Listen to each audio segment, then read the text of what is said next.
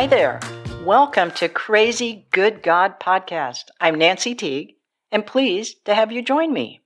Check out www.crazygoodgod.org for more info about me and this podcast.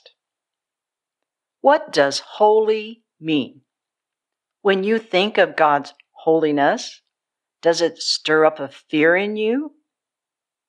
More than 30 years ago, I remember someone describing holy as pure, without spot or wrinkle, upright, untouchable, not even a fleck of dust is near God. The purity of holy means God is unapproachable, like keep your distance, worship from afar. Holy is tied into the fear of God. Goodness me, now I look at these words to describe holy and I see they fit man. Just think how we can elevate certain people as being so virtuous, so moral, so upright, that we feel they are unapproachable because they're so good, so right, so holy.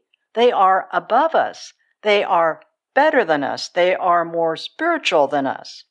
We value them, but we know we can never achieve their status or their actions. So, what is the biblical meaning of holy? The Greek word for holy is hagios. It means other than, nothing like it. Now that's a pretty simple definition, but that's it. Sure different from the lengthy description man determined. All right, let's think of Jesus who said, If you have seen me, you have seen the Father. The Father and I are one. The fullness of the deity dwells in bodily form. Here's Jesus, fully God, yet paradoxically fully man, holy, and approachable, relatable. Hey, have you ever sensed his holy presence? The first time for me was when I was around nine. It wasn't scary. It was like, what, what is this? I was in church, a little small church called the First Christian Church in which I grew up, waiting for the service to begin. Suddenly, I feel this presence. It was like, wow. I looked around to see if anyone else felt it, and everybody looked normal. Then the pastor stepped up to the podium for the announcements and said, I feel God's presence today. You know what happened? The presence left. And I found myself so mad at the pastor. Oh my goodness. Here's a dream I had years ago that I realize now gives us more understanding of what holy really means. Has nothing to do with distance or better than. I was in my art studio with a friend. We were standing in my studio talking. All of a sudden, God's presence showed up. We couldn't see him, but we felt him. He filled the room. His presence was a staggering, truly other than. We both had this shocked look on our faces with a mixture of fear and delight. We said nothing, we had no words. We were simply overcome by his glorious presence. Speaking of staggering, it was impossible to keep standing. Down we went onto the floor overcome by this profoundly overwhelming holy love and His presence. When I woke up, I wished it could happen again. It was amazing, and I couldn't wait to tell my friend. And when I did, she loved it. Isn't that fascinating to have fear and joy at the same time in God's holy presence? This holy fear had nothing to do with being afraid of God. I'd say it was a wondrous holy reverence. Now, Brennan Manning was a Catholic priest, became an alcoholic, lived homeless, and one day he encountered God's grace while lying in the gutter drunk. God restored him. Manning's insights on God are deep. I recommend his books. Manning's definition of the fear of God relates to my experiential dream of encountering God's holy presence. Manning states The fear of God is radical amazement, affectionate awe, and silent wonder at the infinite goodness of God. Let me repeat that. The fear of God is radical amazement, affectionate awe, and silent wonder at the infinite goodness of God. I love that definition, and I feel my dream fits what Manning was describing, connecting the fear of God with his goodness. And I think holy brings a response of how astonishing God is.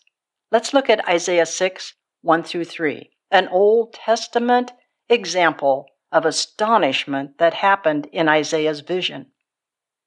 He saw the Lord sitting on a throne, high and lifted up, and the train of his robe filled the temple. Above the Lord stood seraphim, and they cried out to one another like an echo that reverberated across the heavens Holy, holy, holy is the Lord of hosts. The whole earth is full of his glory. Why did they repeat holy, holy, holy? Because they saw there is nothing like him. He is other than holy, holy, holy, the only word that could be uttered and the only word worth repeating about the Lord. In light of that, it's like holy is ineffable. Ineffable means words cannot describe. Holy is too beautiful for words. I had this amazing dream years ago that ties in with this word ineffable. In the dream, I saw a thin veil, like a translucent curtain, hanging upright over what looked like rows of words. I was straining in the dream to read what the words were behind the veil, even trying to focus just to make out letters. I wanted to see and know so bad. I kept looking, but I couldn't make out the words or any statement. And then all of a sudden, the veil disappeared. And the words, the letters, they fell to the ground in a jumbled mess. I was shocked looking at this pile of letters that I thought were really important. It was actually kind of funny looking at this pile. In light of it, it was comical. All the letters jumbled in a heap of meaninglessness. What I thought must be so important was not significant or necessary at all. All my straining to see, to understand was useless. Words were not important. The bottom line words are meaningless when it ultimately comes to knowing God. Because there's only one word, the Logos of God. Do you know that Logos in the Greek means embody an idea, a thought? Logos is the sum total of logic. God's conclusion of everything is found in the Word. And the Word is Jesus, a person.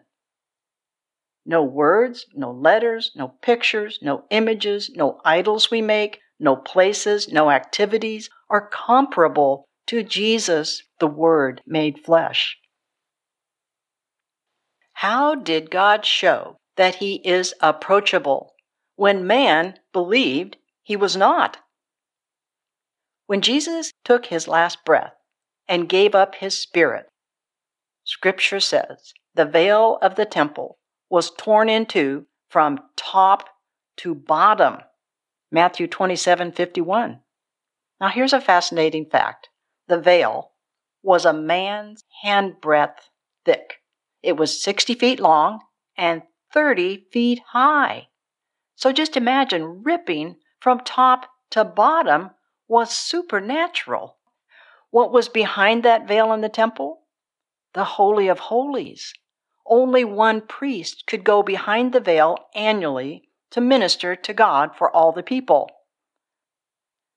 Just think about the incredible consequences when Jesus gave up his spirit and suddenly, unexpectedly, the veil that keeps the Holy of Holies hidden and basically inaccessible to normal folk is ripped in two. God became accessible. Can you imagine those priests scared out of their living daylights? Hebrews 10, verses 19 through 23, clarifies what this torn veil meant for mankind. Therefore, having boldness, the Greek means freedom of speech, to enter the holiest by the blood of Jesus, by a new and living way, which he consecrated for us through the veil, that is his flesh. And so let us draw near, get close, with a true heart, in full assurance of faith, having our hearts sprinkled from an evil conscience and our bodies washed with pure water. Let us hold fast the confession of our hope without wavering, for he who promised is faithful. When Jesus died, we all died. Jesus' death reconciled us, restored us, made us new. It is finished. All that needs to happen is for each one to be awakened to this wondrous truth of restoration. God is other than, nothing like Him. To see that is for you to grasp that you reflect Him. Check out this scripture in Ephesians 1 4. He chose us in Jesus before the foundation of the world that we be, and that word be in the Greek means I am. We, I am holy and without blame before, in front of, before the face of Him in love. Let me repeat that verse again. It is so deep with eternal truth, and it's about everybody. He chose us, mankind, in Jesus before the foundation of the world, that we be holy and without blame before Him in love. To build on Ephesians 1 4, let's look at 1 Peter 1 6. Peter writes, It is written, Be holy, as I am holy. Years ago, I heard a prophet teacher explain the Greek tense of this is like God saying, Here, have my holiness.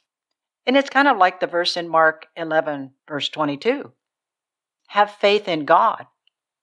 The Greek tense means have the faith of God. Now that's a big difference. It's His faith, and He gives it to us. We have none. May the truth of these verses well up in you. Holy is a big deal because it's about God and you. The real understanding of holy shows us who God really is and who He's called you, all of us, to be. Beautiful reflections of the Holy One, uniquely other than, nothing like it.